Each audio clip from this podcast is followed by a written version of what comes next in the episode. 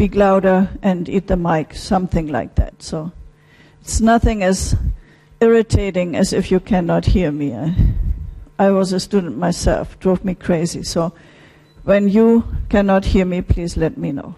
All right, today we talk about enzymes. And actually, you have dealt with enzymes already through the semesters DNA replication, transcription, translation. This was all done by enzymes. But now we find the time to look a little bit closer to them and see how the knowledge about enzymes can help us in medicine. So, what are enzymes and what are their functions? First of all, enzymes soluble proteins and act as catalysts and increase the rate of a chemical reaction. Uh, in most cases, it, they are proteins. Now, what the enzymes do, they accelerate reaction in the human body at human body temperatures. When we normally want to have a, lab, uh, a reaction in the laboratory, we have to heat it very high or we have to make very strange and, and strong acidic or basic conditions to push the reaction. Here it's amazing that we can accelerate reactions at human body temperature and at the pH conditions found in the cell. Now the enzymes, they bind the substrate and form and release the products. And the enzymes allow our life practically. They are a means to regulate the rate of metabolic pathways in the body. Now, you know, under hormonal control, if blood glucose level is low, then the pathways will be activated like gluconeogenesis in the liver that will increase the blood glucose. At the same time, in the fat cells, we will degrade triacylglycerols that were stored there and provide fatty acid for energy metabolism. So enzymes uh, uh, start and, and regulate whole pathways. So enzyme, each enzyme has for sure two names. A short recommended name and it has the uh, suffix ase at the end. That helps you. Sometimes when you see in pathways all these molecules, if it's an ase at the end, it's the enzyme. It's not the molecule. And then some enzymes don't follow that, like pepsin or trypsin. They don't have ase there. But that is very helpful in pathways.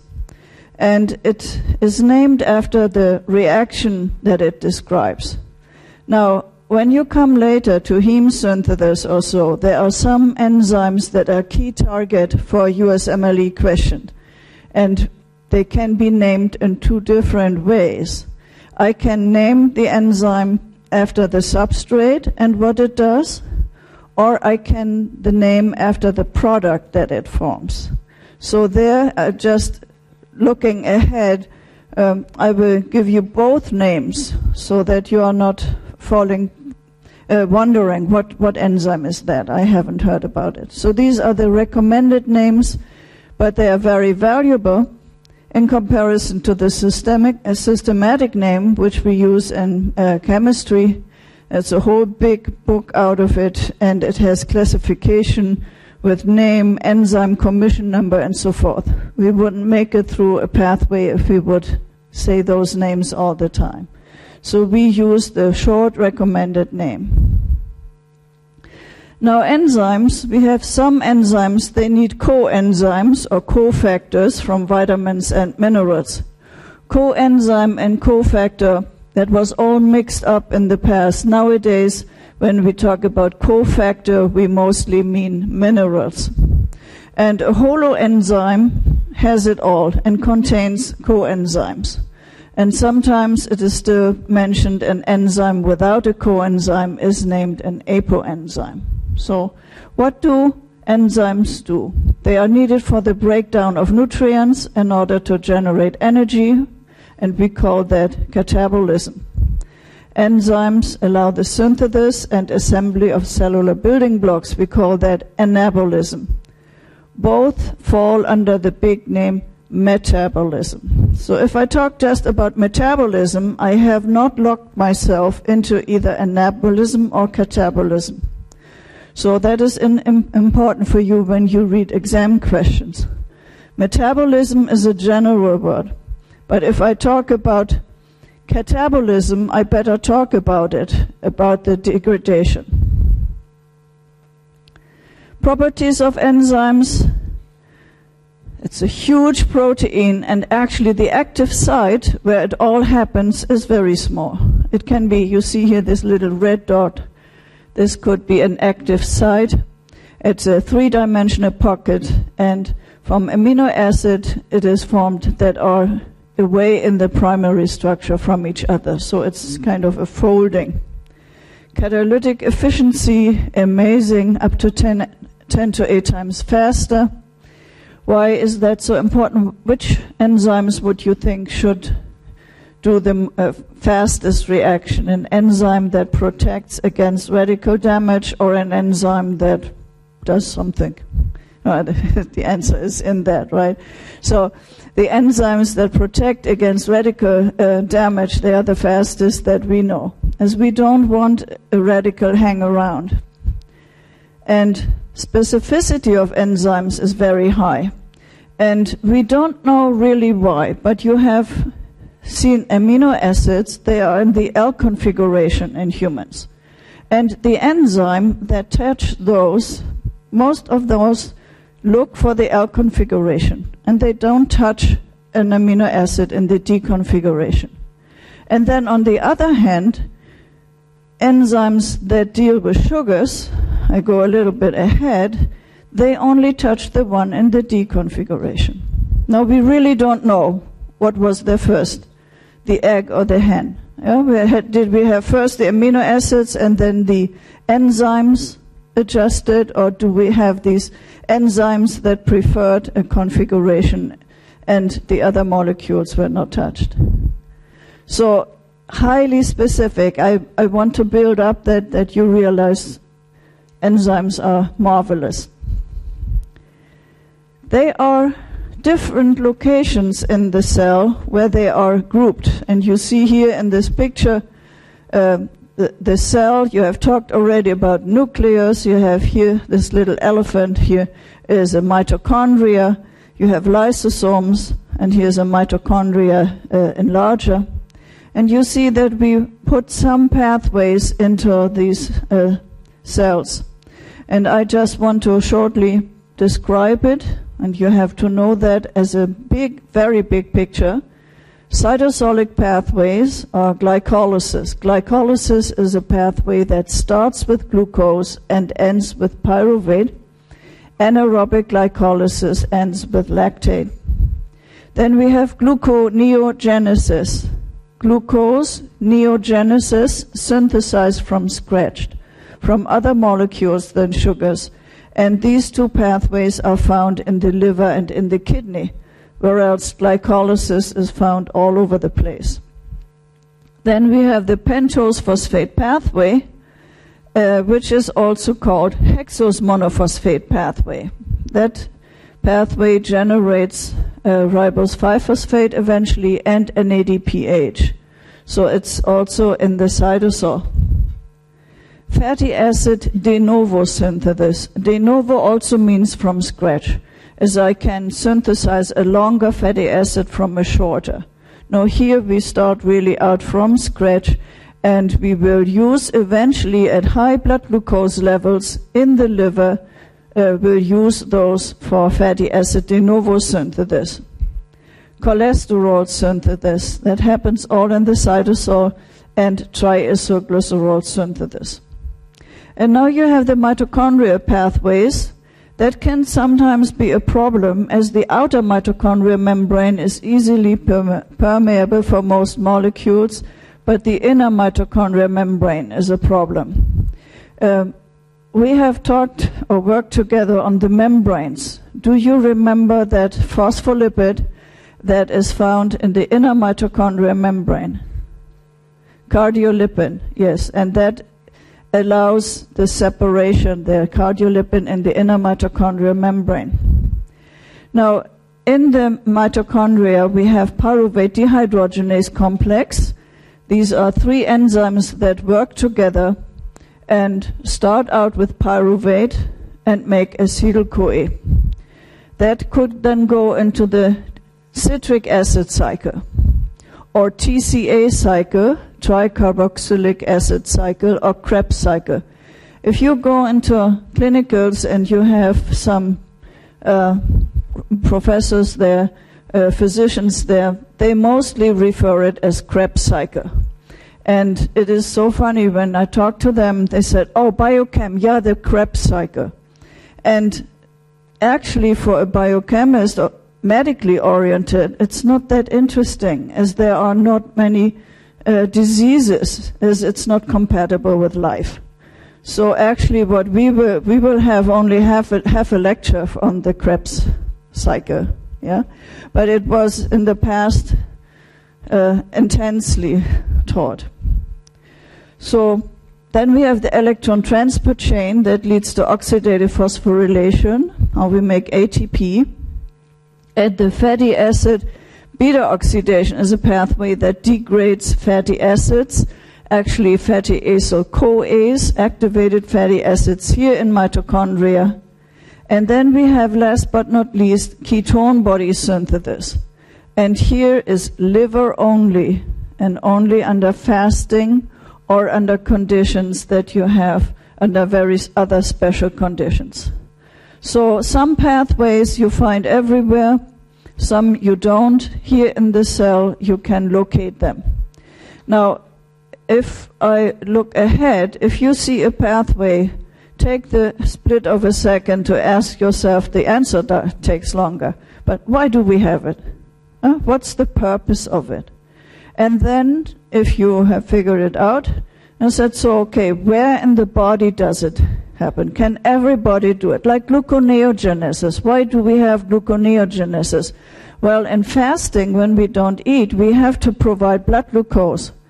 And it's gluconeogenesis that can do that and can make glucose from scratch and put the glucose into the blood.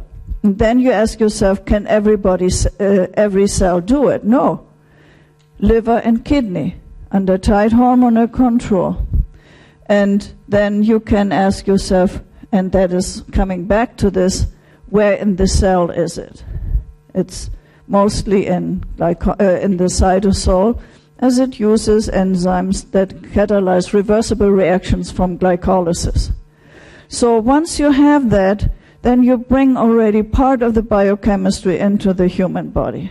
That is what I want you to do. Bring it into the human body. It's much more fun. It's much more interesting and it's much more medical applicated. So how do enzymes now work? Well, here you have a graph and you see here the changes in free energy and the progress of reaction. And in blue, there is a an uncatalyzed reaction, and A has a higher energy level than B. Now, if you think about sledge riding, you are on, an, on a hill, and down there you want to go, you just go down, right? This cannot happen. Every reaction has to go over a transition state that needs energy input. So instead of sliding down from here from A to B, you have to go over a hill and then you go down. All reactions have to go through this transition state. Now, what does do enzymes do? They reduce the energy that is needed to reach this transition state. Yeah, so we call this the free energy of activation, and that is reduced in enzymatic catalysis. So, what do the enzymes not do? They don't change the energy level of A or B.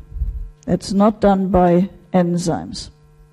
So the enzymes do not change the delta G. This is the delta G of the reaction.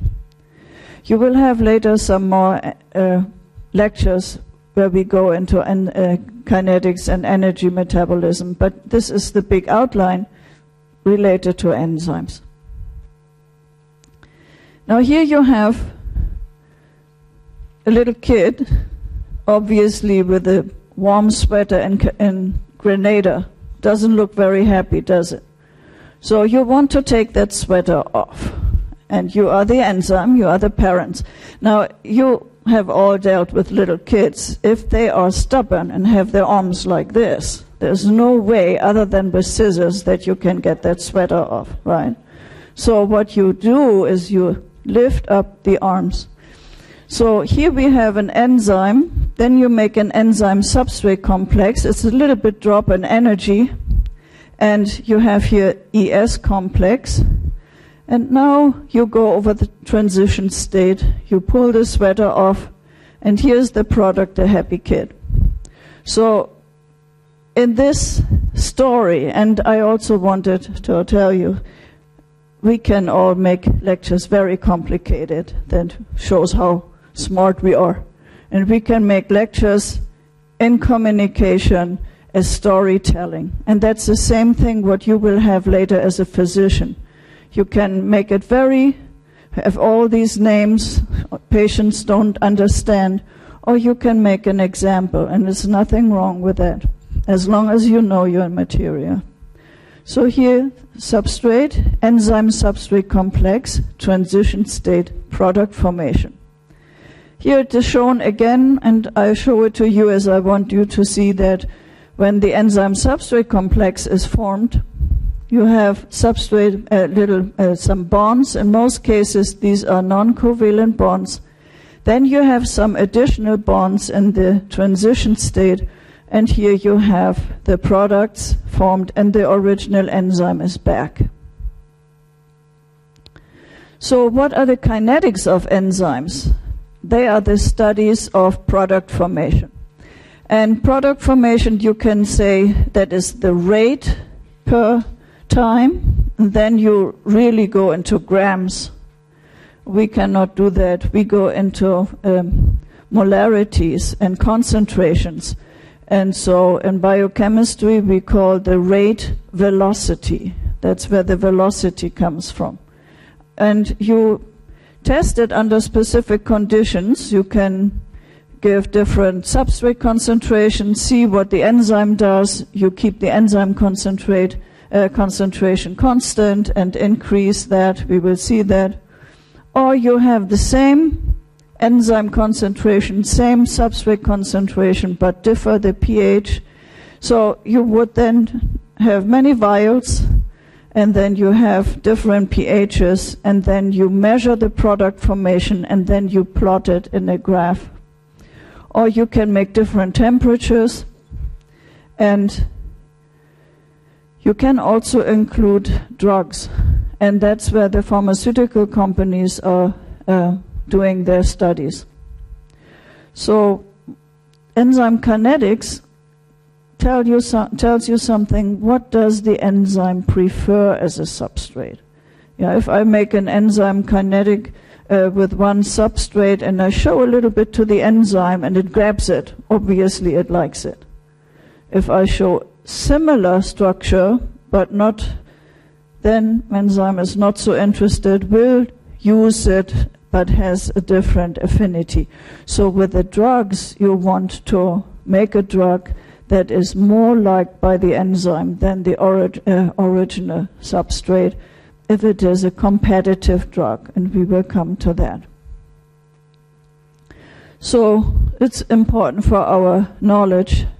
And now I want to show the effect of substrate concentration. You see here is the reaction velocity that is product formation over time.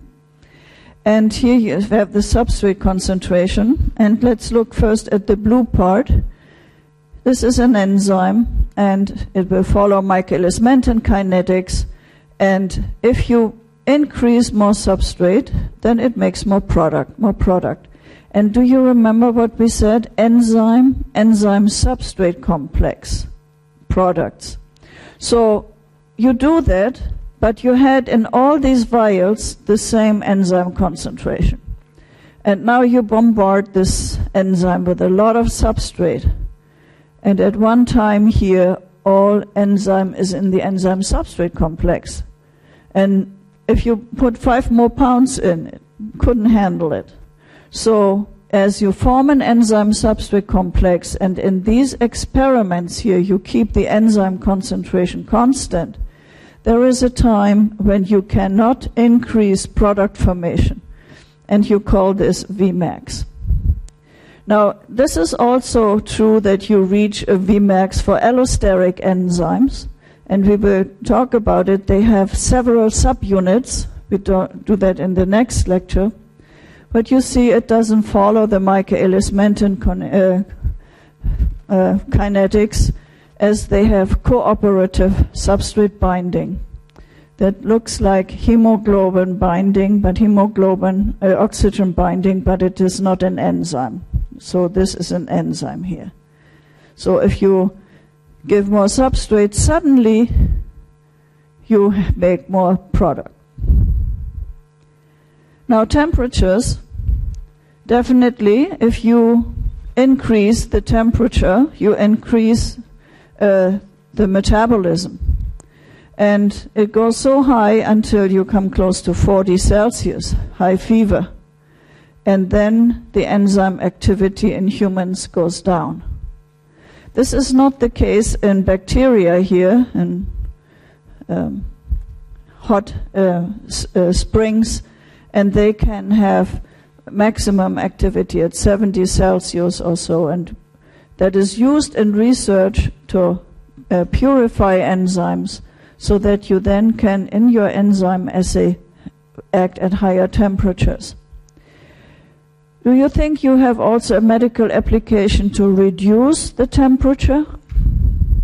Would that be of advantage? When, when would you think it would be of advantage to reduce metabolism in surgery.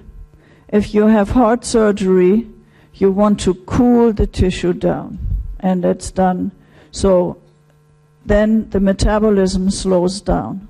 Yeah, so you can increase it and you can decrease it, but again, the increase shall not be higher than 40 Celsius. Now, what about the pH? pH is important, and some extreme pH denature proteins. For example, in the stomach, we have a pH of 2. You eat a protein, what happens? It's denatured. With exception of an enzyme that just loves it at pH 2. And which enzyme is active in the stomach lumen and cleaves protein? Pepsin. So pepsin loves it and is stable and actually needs the high P, uh, the low pH, the high proton concentration for activity and activation. Now, if you have an individual that eats for breakfast antacids, what do you think happens to that individual? Antacids makes an alkaline pH, so very strongly interfering with protein digestion. So to a certain degree, it's good. If it gets a habit and is too much, then it's definitely not good for the digestion. So it's meant to have a high proton concentration in the stomach. What about trypsin here? If you just think about you eat something, it goes into the stomach, there you have the high proton concentration, then it goes into the duodenum. And here come enzymes from the pancreas and they want a neutralized uh, pH. So you will have to neutralize, and you do that with bicarbonate from the uh, pancreas. So you neutralize so that then your trypsin here is happy and does its job. And then we have a phosphatase that loves alkaline pH and actually makes it and that has its name for that. Alkaline phosphatase, we will talk about it when we talk about clinical enzymology and injury marker. All right. And here, I put the photo in. As we have Michaelis-Menten kinetics, and we always say, yeah, oh yeah. Can you imagine it's over 100 years, more than 110 years ago, that these individuals made these Michaelis-Menten kinetics, and we still use them. Now we have all kinds of kinetics that are used, but what we teach here is what you can expect as questions in the USMLE. We don't give you the newest methods that would not make any sense. So here, Michaelis-Menten kinetics is still valid and is still used. And they described what we have seen enzyme and substrate make an enzyme substrate complex. This can be still going back.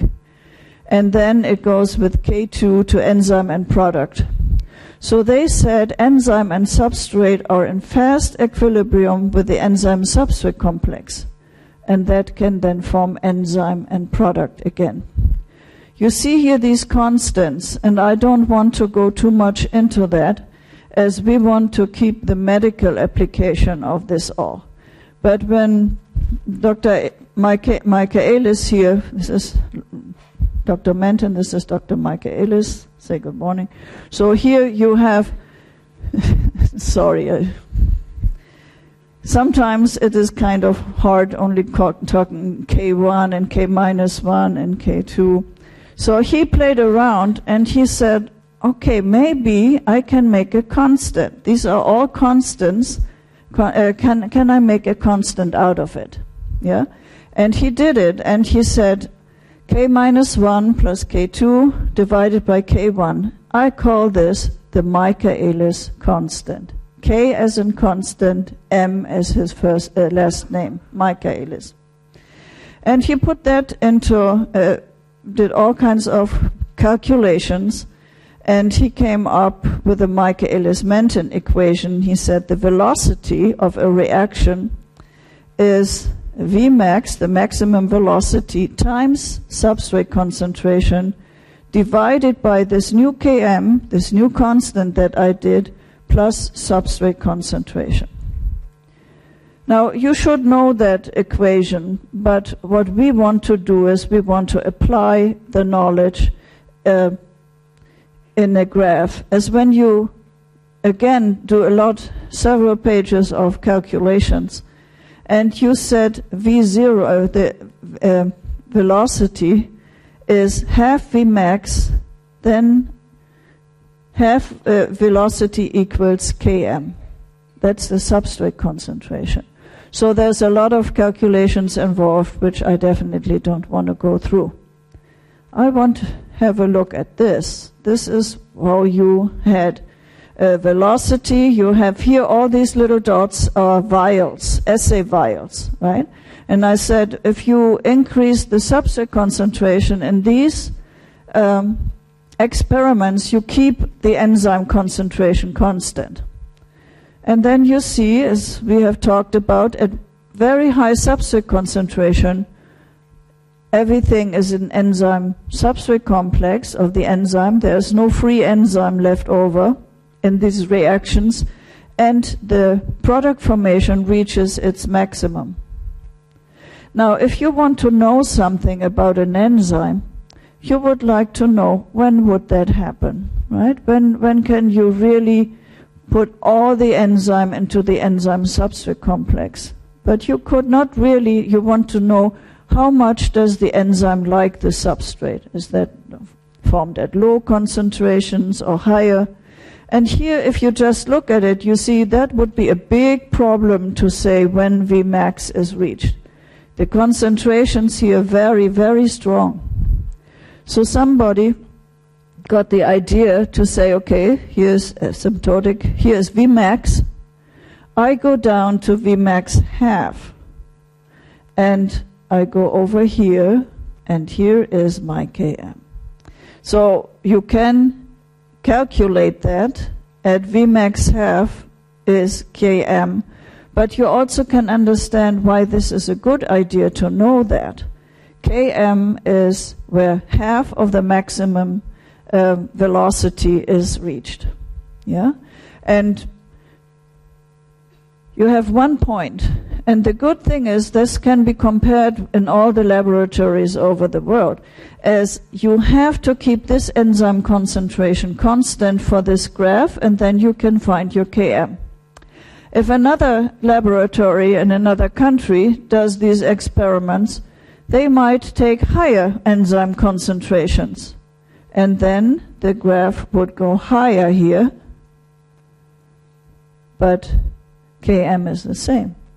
As Km is where Vmax half is. When you have more enzyme, you make more product, right? If you have less enzyme, you make less product. But if you look at the substrate concentration that is needed to make Vmax half, that's always the same. And that is a constant.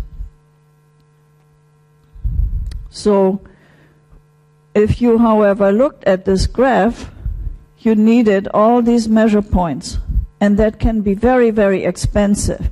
I work with neuropeptides, and experiments were already in the thousands. If you want to go really, really high, that would not work out.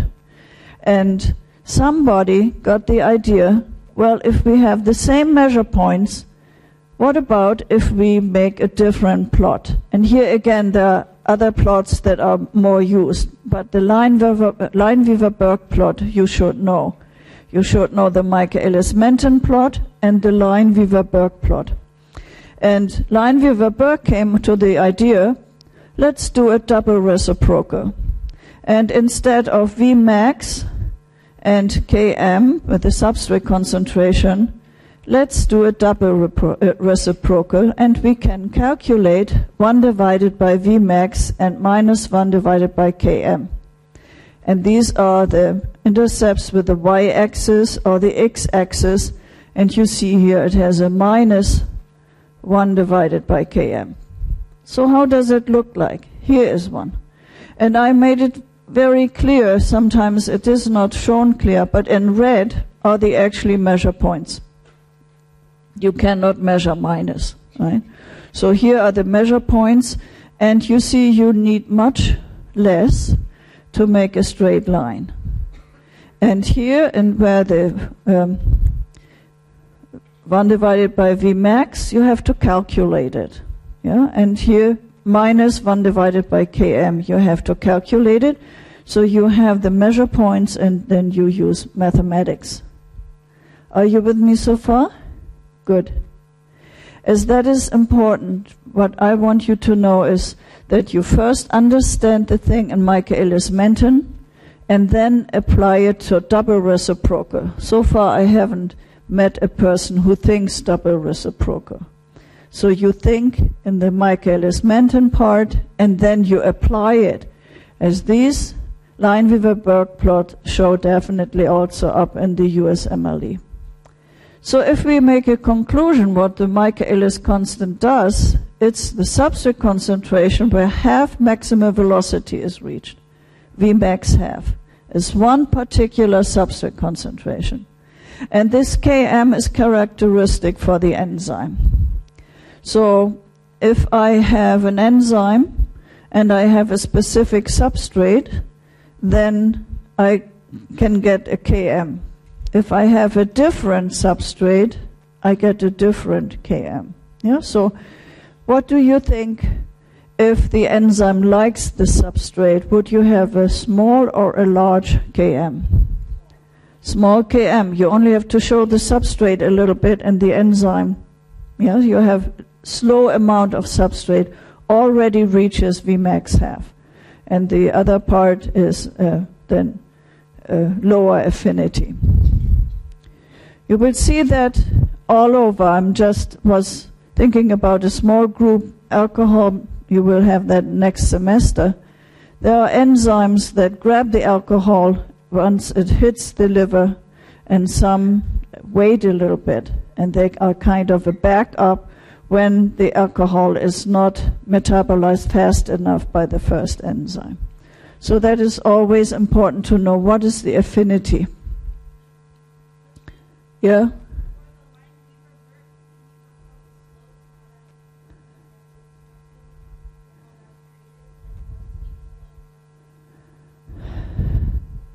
Well, I, the Lineweaver-Burk plot, let's say it, if I still have time, I go again to that. In the moment, there is no medical application for that. Yeah? Again, I want to tell you that kinetics, you can talk month about it. I cannot from here, I would have to prepare myself for that as I'm more interested in the medical application. But there's a lot of that. And again, Eadie-Hofstee plot, all those plots, they are not used in the USMLE. The Lineweaver-Burk plot is. Yeah, and we will see how we use the Lineweaver-Burk plot. The slope is interesting, but what we use it are the how can I uh, calculate Vmax and how can I calculate Km from that. So velocity increases, higher enzyme concentration, Km is the same. And that is for enzymes that follow Michaelis-Menten constants. And here you have an enzyme, two enzymes actually, one substrate, and you have enzyme 1 and enzyme 2. So which one likes the substrate better? It's easy, right? The blue one here, enzyme number 1.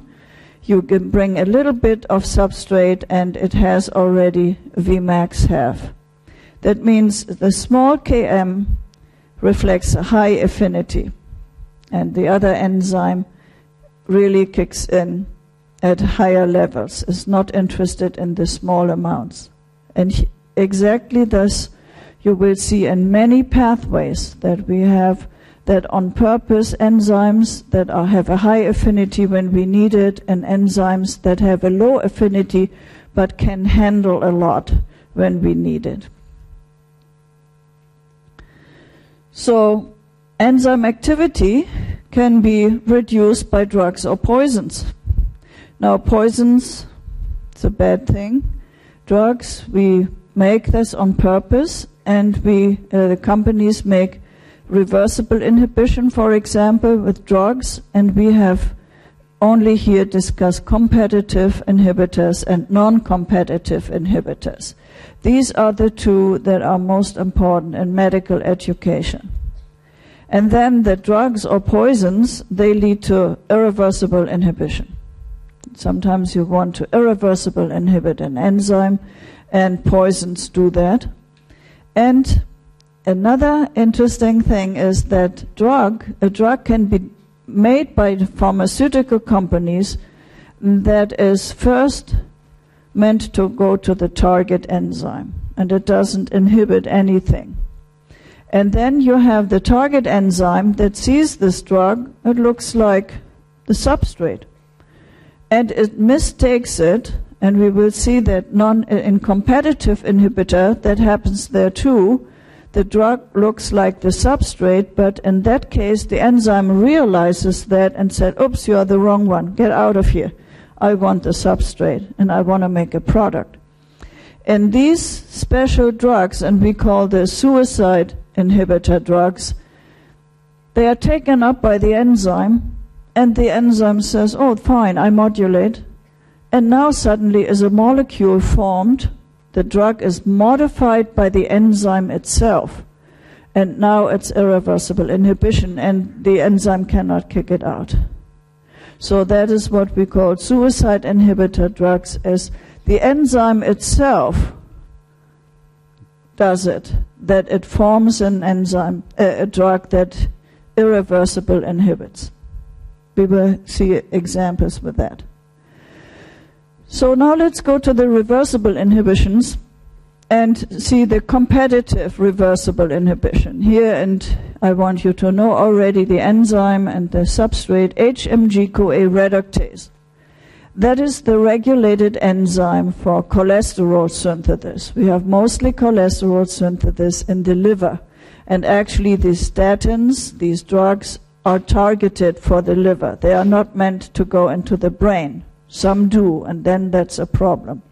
But here you have the statins, they are supposed to inhibit hepatic HMG CoA reductase and with that cholesterol synthesis. Do we need cholesterol? Would we synthesize it? We talked about membranes. Think about it. Where do you find cholesterol in the membrane? In the plasma membrane, in both layers.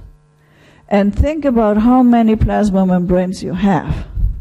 So we forget that. People say, oh yeah, we need cholesterol for steroid hormone synthesis and bile acid. But all the cells need tons of cholesterol actually for their plasma membranes. So when we don't eat cholesterol, then the liver can censor that, and the liver says, okay, I synthesize it. And it's quite a pathway, over 50 reactions. So you can, however, if that is too much, by statins inhibit that synthesis. So how does this drug look like? It is a structural analog of the substrate. Here is HMG-CoA, that's the substrate, and this looks similar. It binds in the active site, and the drug competes with the substrate. So here I'm the enzyme, here comes my substrate, I'm happy, HMG-CoA, do my job, finished. Here comes the drug sits in here, I cannot bind HMG-CoA. These two molecules now compete. So it's a competition who is there first. Both don't fit in. Now, if you think about competition and you have 50 molecules of statins and 50 molecules of HMG-CoA, they're pretty equal chances. But if you now in your experiments keep the inhibitor concentration constant and increase dramatically the substrate concentration, so you have your 50 molecules of statins against 500,000 substrate molecules or so, yeah, or not that much, then the idea is the inhibition is overcome the probability is just too slow or too low that the drug makes it first. Yeah, so here when we make competitive reversible inhibition at really, really high substrate concentration, we can overcome the inhibition. And that is what you see here in this graph. You have here Vmax, Vmax half, no inhibitor is the blue line, and now you see that at really, really high concentration, which is actually you cannot see it, but you would see it somewhere over there in the outside, the Vmax is reached. But what do you see now? If you go to Vmax half, you have your Km. And if you go to the Vmax half of the uh, drug uh, where the competitive inhibitor is there, you see you need more substrate to reach Vmax half. And that is why we call it an apparent larger Km. Km is a substrate, uh, is a constant, is a constant, Michaelis constant. So it represents two things. It represents the substrate concentration where you reach Vmax half, and it represents the affinity that the enzyme has for that substrate. Now, you did not change the affinity. You only kept the enzyme busy with molecules that floated into the active site. Yeah, so you need more substrate to overcome this competitiveness of the statin drug or any competitive drug. So that's why we call it apparent KM. Are you with me so far? You need more as the enzyme, you need more. We said at very high substrate concentration, the inhibitor is outlasted. And if you want to reach Vmax half, you need more than normal substrate concentration as you have to deal with the inhibitor. All right. And if we look at the different concentration, you can see that you in at higher concentration you have a stronger inhibition. So here you go always to Vmax half and you see that you get larger uh, apparent KMs from the substrate. Now I want you to do uh, a clicker question.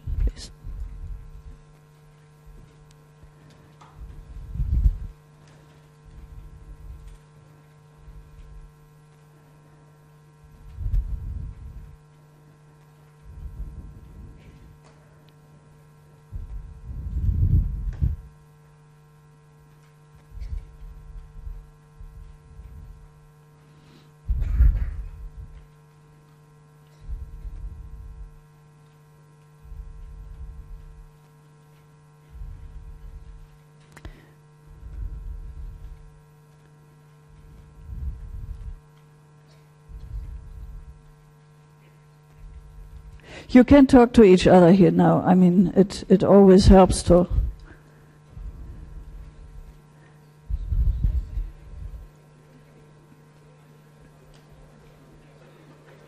This is not an easy question.